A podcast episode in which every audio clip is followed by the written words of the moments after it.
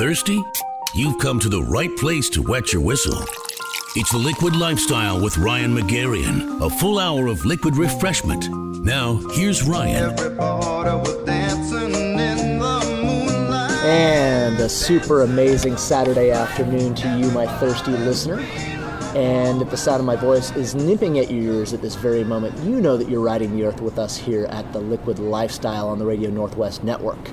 And as always, I am your host and on-air bartender, Ryan McGarian. And if you're joining us for the very first time, which I hope most of you are, this little show of mine is dedicated to all things liquid and delicious, with a special leaning towards potent potables, as you know, specifically spirits and yummy cocktails and beers and wines, with occasional forays into fine coffee and tea, along with, of course, the fine folks and joints that serve them up, be them right here in P-Town or as you've experienced in the past, parts far, far beyond. So, man, I've been promising this for a long time. I've been promising you we're going to get into coffee, and today is that day, and I'm so stoked to be chatting coffee, selfishly, because I feel like I'm going to learn a lot just sitting here with my man Wille, who owns Heart Coffee Roasters here in P-Town, and I don't want to get too far ahead of us today, but Portland has experienced so many different beverage renaissances in the past 10 years, and not the least of them has been the renaissance we've seen in coffee. And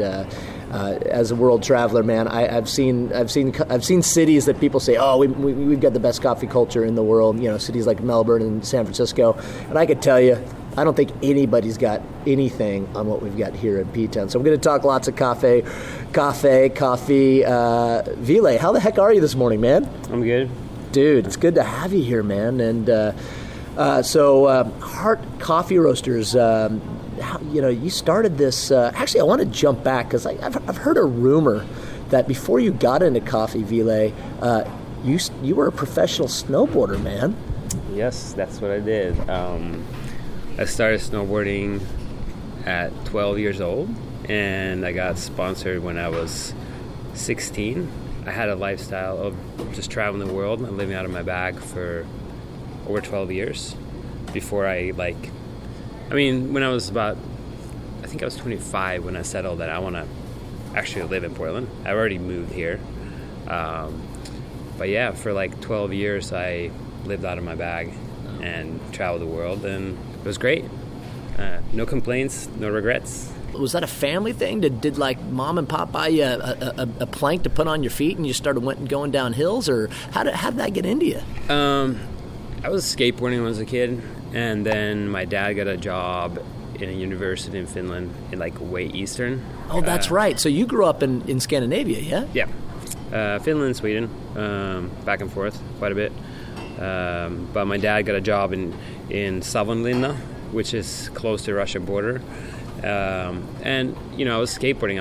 I was kind of pissed because we had short summers there, and I lost my skate crew, and so naturally, wintertime was cold and there's nothing to do, and I saw people were snowboarding on the hill, and I was like, maybe I should do that too, and because I have nothing else to do, and that's how I started. I sold my.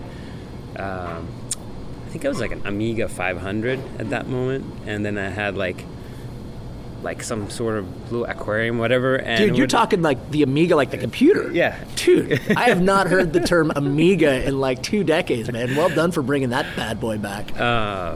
So I got enough money to buy my first Sims Blade snowboard, which was a complete disaster. This kid ripped me off, but it was great. At least I got on the hill, and I was doing something instead of skateboarding in the wintertime, and I really quickly got super into it, and I became pretty much obsessed with it. And I think that's kind of my personality. I get into things, and I go dive head first, and that's what I did. I watched snowboard videos. I snowboarded as much as I could, and everything involved around snowboarding. I just did it so much. Eventually, you do something for so many hours, that's how you become a professional at it. And my goal wasn't to be a professional. It just happened. Kind of one day I was riding with these really good guys, and they were like, who's this kid? He can do all the tricks we can, even better and more consistent. Let's bring him on a trip. And that's how it started. They brought me to Switzerland, and in Switzerland some photographers took pictures, and they were like, hey, will you wear these Airwalk clothes if we buy you a plane ticket to the U.S. and go ride Mount Hood? And I was like, sure. And that's how I ended up in Portland the first time when I was 16. And started riding on Mount Hood. Dude, so you get here when you're 16. Did you go back and forth, or once you landed in P-Town, was it just you were here and the story and your story just remained in Portland? No, I mean, I loved coming here in the summertime because of Mount Hood and skateboarding here in the city and then going to the beach. It was great. You know, it was the first city in the U.S. that I kind of felt closest to home. It had a little bit more culture. It wasn't like sitting in traffic for hours to get there. And you know, Portland's changed a lot in the last, 15 years or, 20 years. So it's a little different. You know, back then, first 2 years, I was just coming to Mount Hood, just summertime.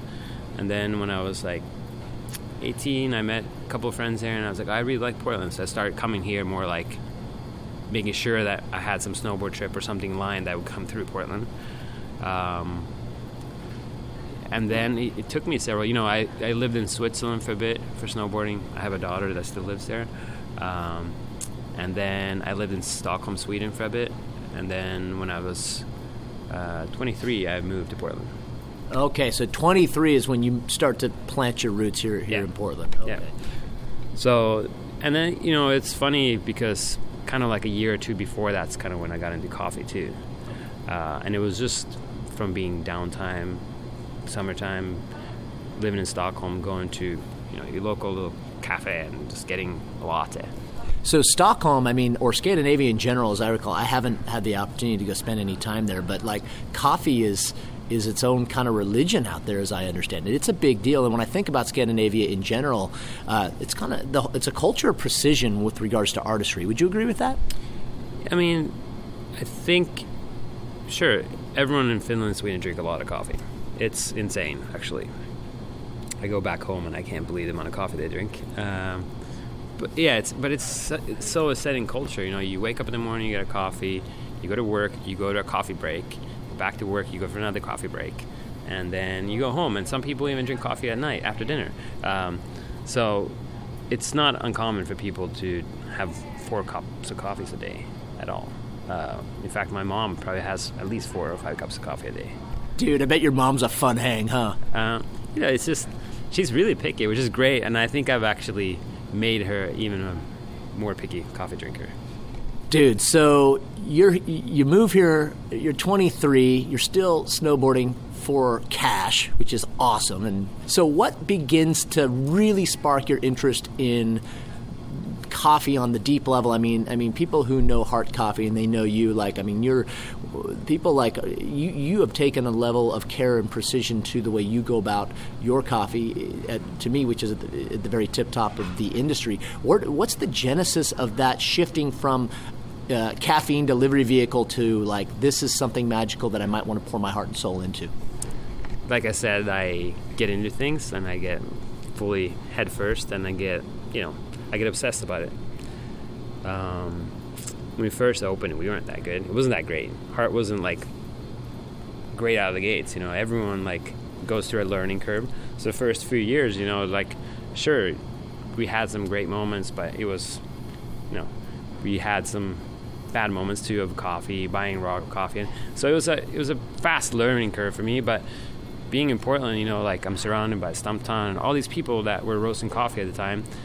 I wasn't roasting. I was just brewing their coffee, making espresso at home and tasting different coffees. And, it really just kind of sparked in me with a day when I realized that when I went to Stumptown, that I was like, oh, I got this drink, but it tastes totally different today. What's the deal? Tastes weird. I'm not sure if I really like it, but it's so different from yesterday. What's going on? I asked the barista, oh, yeah, we should serve this natural today. And I'm like, okay, weird.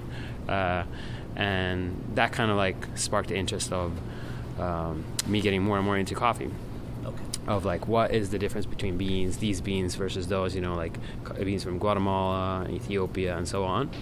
like hey, that. Actually, we got to jump out real quick. Gosh, this is such a great conversation. We're here with Wille from Heart Roasters, founder of Heart Roasters, one of the great roasters in the world. Stay with us. We'll be back for a second segment in a moment.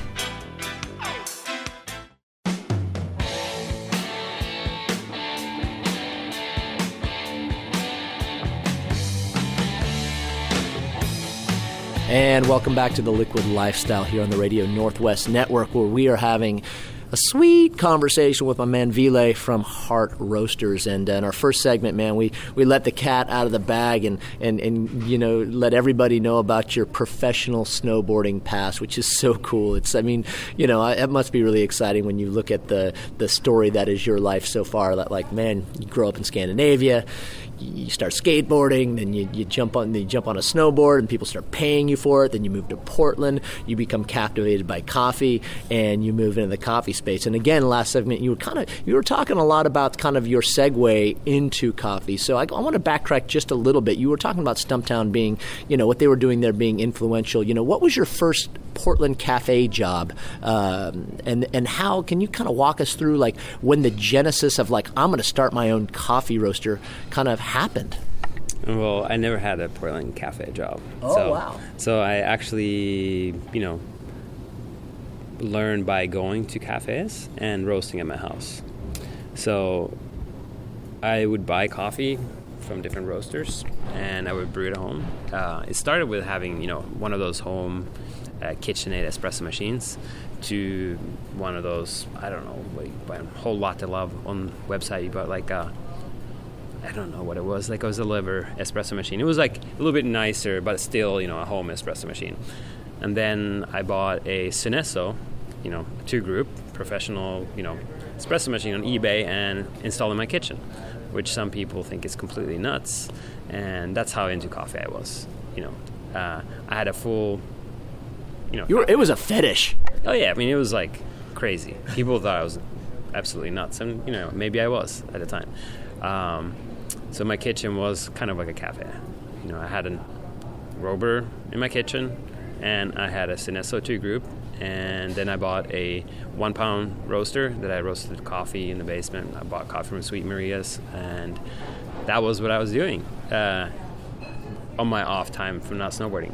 Dude, that's just so nuts, and I love it because this is, I don't know, I hate to say this, it's so Portland that someone would just become this obsessed with something beautiful and just on their own, not even, I mean, from what I'm hearing, you're not like thinking business, you're thinking this coffee stuff's awesome, I'm just going to refine the heck out of it in my own little compound, and so that leads me to think, so when do you get to the point you're like, dude, I'm getting good at this, like kind of like professional snowboarder good at this. I might actually turn this into a business. When does that happen? How old were you, and how does that transition? What does that transition look like? Well, I was 30 at the time, and you know, I didn't think necessarily like, oh, this is, you know, I'm really good at this. It was more like I had this equipment. And I knew some friends in the coffee that were sick of working at their jobs. And I was like, well, I could open this cafe, but I don't really know if I should be buying coffee from some roaster. At the moment, I wasn't really excited about the coffee that was in Portland at that moment. And when was, how long ago was this exactly? About 7 years ago. And so I was like, well, I'm just going to buy my own roaster. I'm going to roast my own coffee, and we're going to open a cafe. Originally, it was going to be just like that. Pretty much. I mean, I had saved money from snowboarding, so it wasn't like the roaster and espresso machines and things like that wasn't like, oh, I can't buy this because, you know, I came from a lifestyle. I was making good money. And instead of spending all that money on something ridiculous, I was actually saving it and putting it into something that potentially was going to be my business in the future. Good advice. And yeah, I mean, it's really hard when you make a lot of money to save money. When I was younger, I spent a lot of it, but you know, later on, I was becoming smarter. Yeah, I mean, I hired a few people. We started build out a space that I found. I mean, looking for a space took a long time, but then found the space. We started to build out, and it kind of like took off like a snowball effect. You know, I was like, I'm getting this roaster, and then I was like, I don't want to open with this roaster. I don't think this roaster is actually, like, legit. Like, there's so many problems with this roaster. So then I was supposed to go to Chile on a snowboard trip. And as you do. And I had this first time ever feeling, like, bad feeling about the trip. Like, I've never had this. Like, if I had this feeling about hitting a snowboard jump and I have a bad feeling about it and I still hit it, I end up getting hurt. And so inside of all of this had this voice like, okay, back off. You're not doing this, because when that voice or that feeling is there, I just don't do it. And that's how I managed to get through my snowboard career without getting any serious injuries. And it was just like this thing listening to my body and how I feel about it. And the first time ever I got that feeling at the airport, about to board this plane, like checking in my stuff and everything, and I was like, something feels so off about this. I shouldn't be going there. And I actually, at the ticket counter when they were like, yeah, your bags probably won't make the second connection of the flight, and I was like, you know what, I'm not gonna go on this plane. And they're like, what? I'm like, no, I'm just not gonna go. And I went home, I contacted this company in Germany, and they had this UG-15 roaster that I've been, like, obsessing about. And I was like, no, I'm just going to buy that roaster. I'm not going on that trip. I'm done. I'm just not going to go on that snowboard trip. I might get fired from my company, but it's okay. Like, I can survive from here on, and I'll figure it out. So I got a call from the higher-ups in the company and be like, hey, so you're going to board that plane tomorrow? And I'm like, no.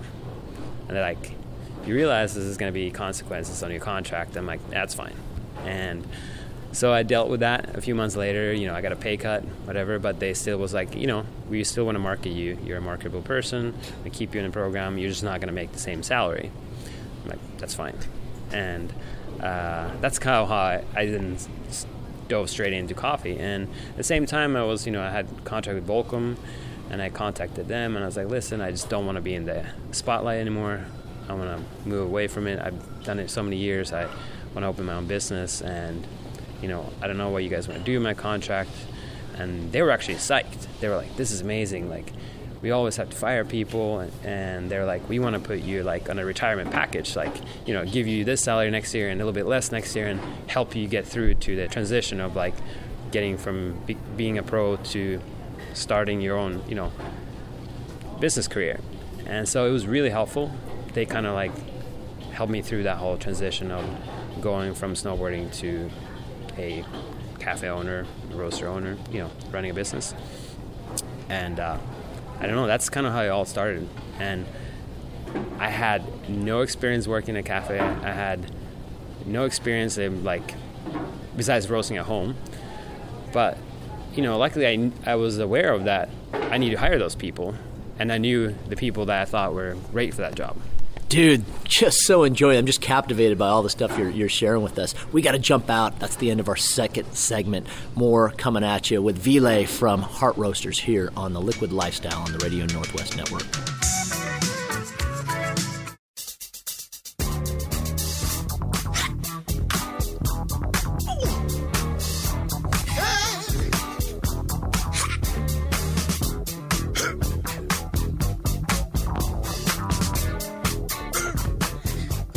And welcome back to us here at The Liquid Lifestyle on the Radio Northwest Network, where we are kicking it with Wille Yi-Luoma from Heart Coffee Roasters, man. And I'm feeling so proud of myself for, like, pronouncing your last name correctly, man, because that is a heck of a last name. I can see why the snowboarding companies were thinking this kid's marketable, man. But if you're jumping in, if you're just joining us today, we once again we're chatting with Wille from Heart Roasters, and he his background, you know, he came from Scandinavia. He was early on became a professional snowboarder, fell in love with Portland. Fell in love with coffee, as you might have heard, and about in 2009 he opens Heart Coffee Roasters, and gosh, you know, you have a reputation around the world. Like, you know, I was actually in D.C. last week, and I roll into the Chinatown Coffee Company, and I'm drinking your coffee. And then I've been in Melbourne, Australia, and they got bags of your coffee. You know, you've kind of created a cult status around what you do,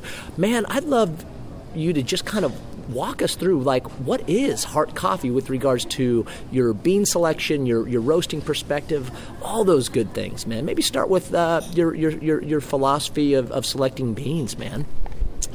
My philosophy of selecting beans, you know, I don't know. I don't know how. I mean, it really comes down to just quality and learning from how you score a coffee. Like, what is it that's good in a coffee? Like, is it sweet? The sweetness, there's transparency, the body, the acidity, everything has to work together, right? And that's how SCA score sheets work.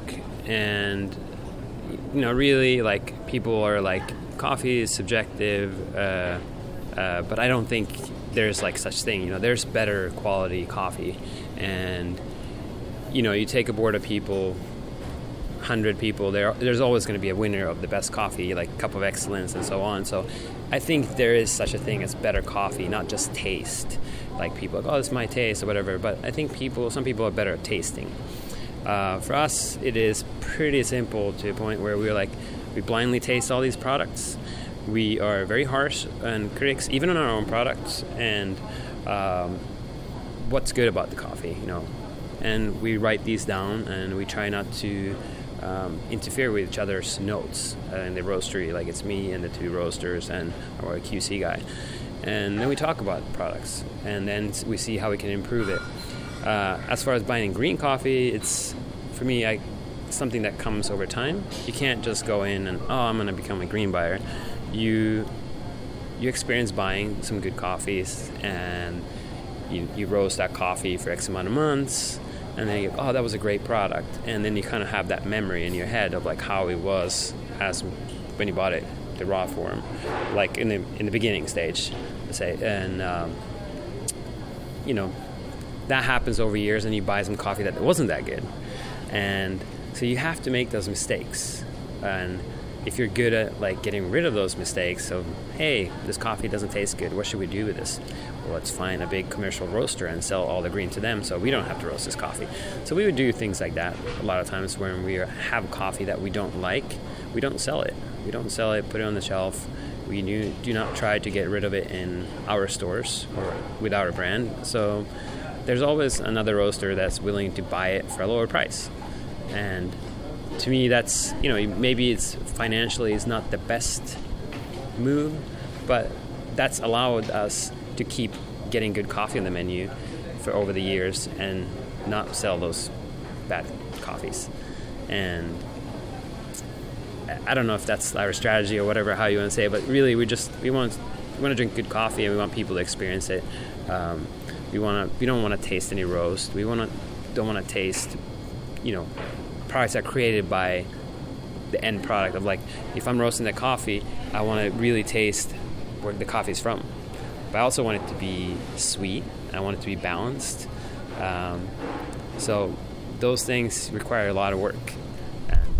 Yeah, they certainly do, man. And if you're listening, you haven't been to Heart Coffee Roasters, there's a location out on East Burnside and one on the corner of 12th and Alder. Get your butt down there. The coffees are exquisitely balanced. I personally just really enjoy your coffees without anything, naked, so to speak, just because I feel like you have almost this wine-like touch with what you do professionally. And one of the things I've noticed is just like with most roasters, there's this broadband kind of selection of beans from around the world. Are there any regions that you feel that you enjoy from your perspective, you think make the best coffees, places to get green coffee, for instance, like Africa or Central America, or do you have an affinity for them in different ways?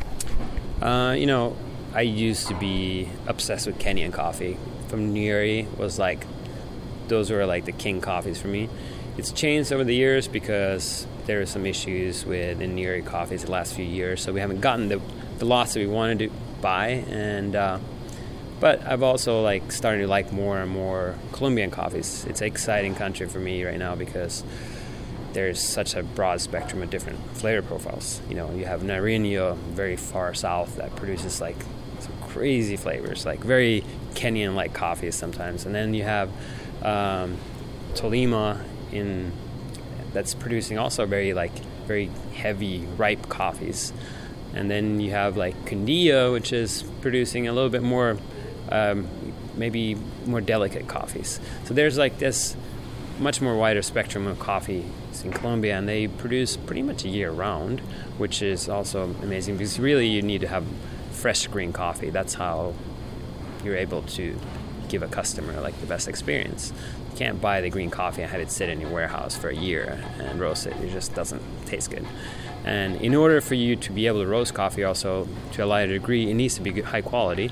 So because we're not hiding flavors by roasting over things, we're just we're roasting it to a proper degree where you can actually taste, you know, that coffee is how special that coffee is. Otherwise, it's just a waste of money and time to go out there finding these coffees. You're releasing the magic is what you're doing with the roasting process. Yeah, well, you know, I like to look at it. We don't really improve the coffee at any point. It's at its best when it's at origin, and we're tasting that coffee. And then from there on, we try to do everything to just keep that on the way, like figuring out the best logistics, how fast can we get it here, how do we package the coffee, make sure it doesn't, once it's milled, that it stays in a stable environment, that it doesn't spend a week in some really high humidity place because this coffee is going to absorb all this humidity and get ruined. So there's a lot more that goes into it than just here's a cup of coffee. It's a whole chain of links, and we like to keep it all clean and hopefully no chains break, you know, on the way. And when you get that moment of like a really good cup of coffee, you know, people don't realize how much went into that. It's just insane. And at this point, it's still, you know, some people think we're expensive, but if they understood or saw the process, they'd be think that that's a really good deal. If they only knew, I can totally see that. You know, I brought this guy with me who does video stuff for us, and he's a frugal guy, and he's like, I would have no problem paying $5 for a cup of coffee after I've been all the trips with you. He's like, he sees the farmer, he sees, the producers, he sees exporters and all, like, what the coffee goes through. And then by the time it gets here, what it goes through, you know, we get the coffee. We don't sell you the first 3 or 4 batches of coffee. We roast the coffee until we feel like it's going to be awesome and tastes great. That's when we put it in the bags and goes on the shelf and it goes to the cafes. So sometimes we might blow up like 100 or 200 pounds of coffee that we just took for us to dial it in to get to that point. It's really sometimes kind of depressing to me to see those amounts. I'm like, how can I get that number smaller? Because when I see the farmer, how much work they put into that, and I'm like, I'm just going to take 100 pounds of that product and just waste it until I get it to dialed in. So, you know, now we use more like, we use moisture meters, we density meters, we use water activity meters, all these different things. So when the coffee comes in, I have a better idea what the profile is going to be for that coffee. So maybe now it only takes us 50 pounds or 75 pounds to dial in the coffee, but that's something that people need to remember. It's not just get the coffee and roast it. It's really cool to hear this. Just the amount of, it's very culinary. There's just so much detail that goes into what you're doing, man. We got to jump out. We have one more segment with Wille Yi-Luoma from Heart Coffee Roasters here on the Liquid Lifestyle. Back at you in just a moment.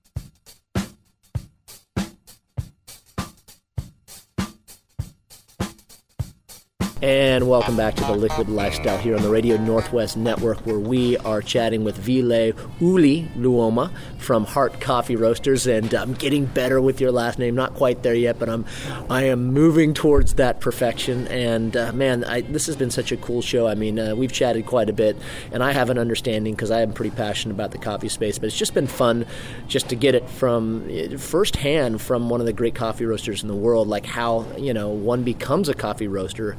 And what, like, you know, that lifestyle looks like. And, you know, for this last segment, man, I'd just like to talk home coffee making, because most people still do, you know, brew up a coffee at home before they go out the door in the morning. And, you know, with the amount of work and the, that you put in, not to mention the farmers around the world are putting into the quality of their beans, you know, I think it'd be like a little tutorial on making a great cup of coffee at home would be in order today. And, you know, I tell you what, where does one start? I mean, you know, from buying the bean, you go to the store, you buy a bag of coffee. Anything somebody's looking for in particular?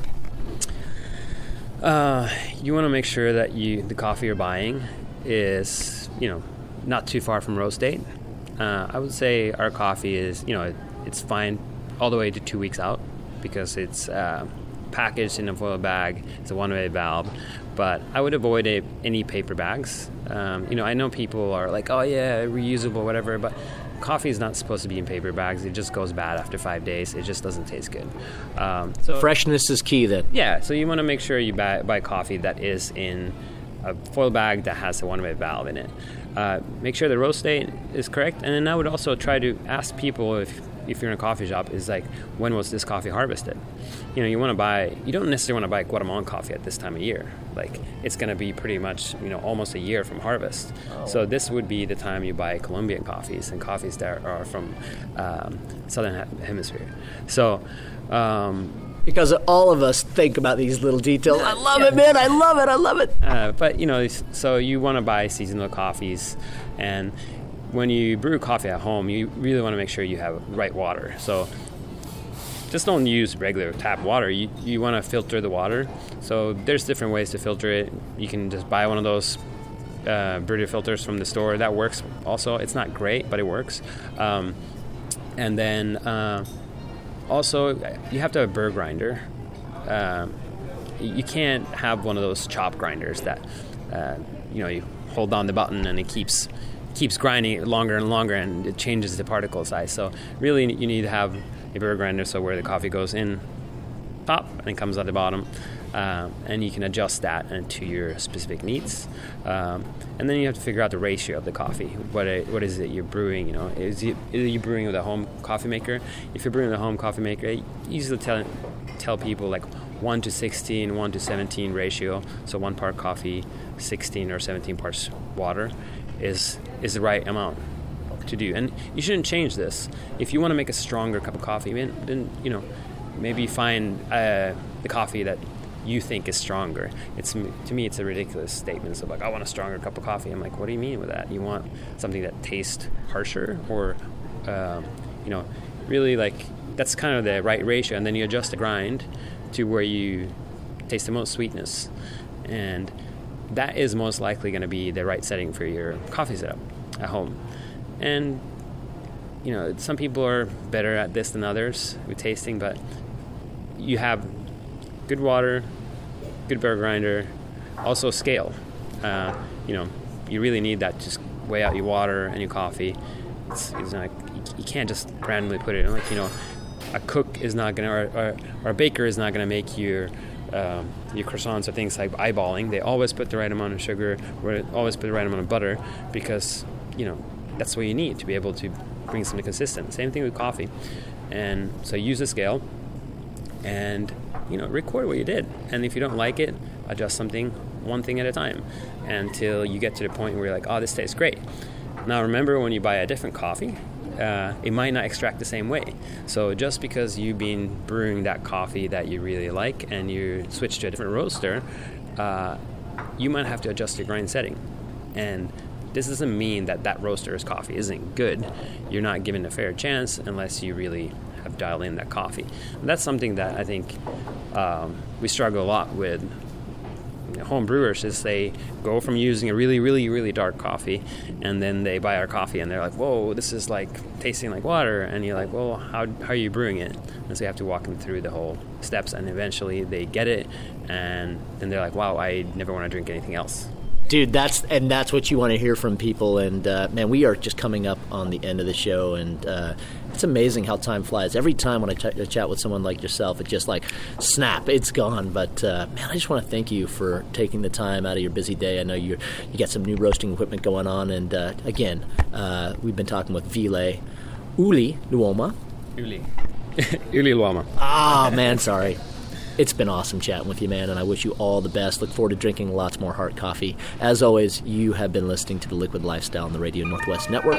This is Ryan McGarren, your on-air bartender and host, signing off, reminding you to always drink your best.